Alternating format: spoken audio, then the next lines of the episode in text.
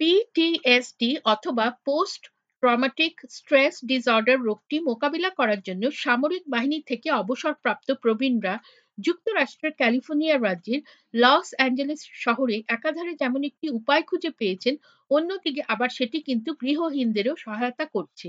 এ বিষয়ে voice of আমেরিকার সংবাদদাতা অ্যাঞ্জেলিনা বাগডাসারিয়ান তার এক প্রতিবেদনে জানাচ্ছেন যে, সামরিক বাহিনীতে কর্মরত থাকাকালীন ইরাক ও আফগানিস্তানের যুদ্ধক্ষেত্রগুলিতে অনেকবার সফর করে অবশেষে দেশে ফেরেন নেভিতে কর্মরত প্রবীণ ম্যাক্সওয়েল মুর। দেশে ফিরে আসার পর ক্যালিফোর্নিয়ার লস অ্যাঞ্জেলেসের স্থানীয় ভেটারেন্সদের প্রশাসন তাকে তার পোস্ট ট্রমাটিক স্ট্রেস ডিসঅর্ডার বা পিটিএসডি মোকাবিলায় সহায়তা করার জন্য তিনি যে কাজ করতে ভালোবাসেন অথবা তার কোনো বিশেষ শখ আছে কিনা তা জানতে চেয়েছিলেন।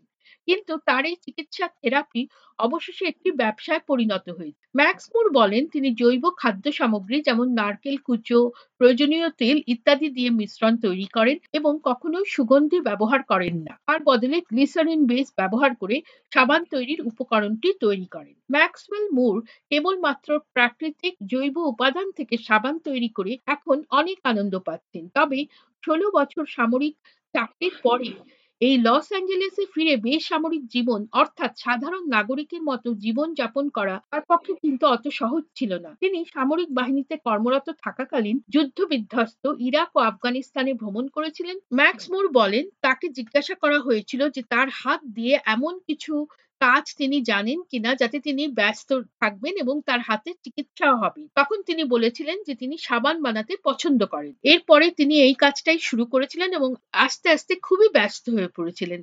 এখন কিন্তু তার শখ সাবান তৈরি এবং বিক্রি অনেক বেড়ে গেছে। ম্যাক্স মোর বলেন I was going again to my VA appointments, and this homeless man, I came out of the hospital, and he says, Hey, you have any spare change?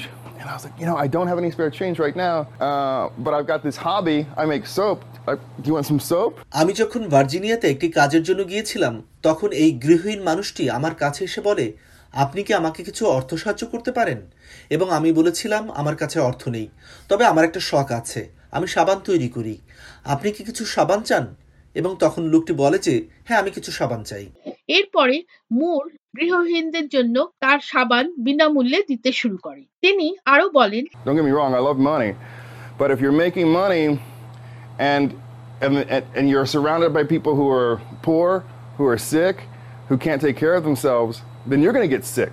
And all the money in the world doesn't matter আমাকে ভুল বুঝবেন না আমি নিজেও অর্থ ভালোবাসি তবে আপনি যদি অর্থ উপার্জন করেন এবং আপনার চারপাশে এমন সব মানুষ থাকেন যারা দরিদ্র, অসুস্থ, যারা নিজের যত্ন নিতে পারেন না, তবে আপনি নিজেও অসুস্থ হয়ে পড়বেন।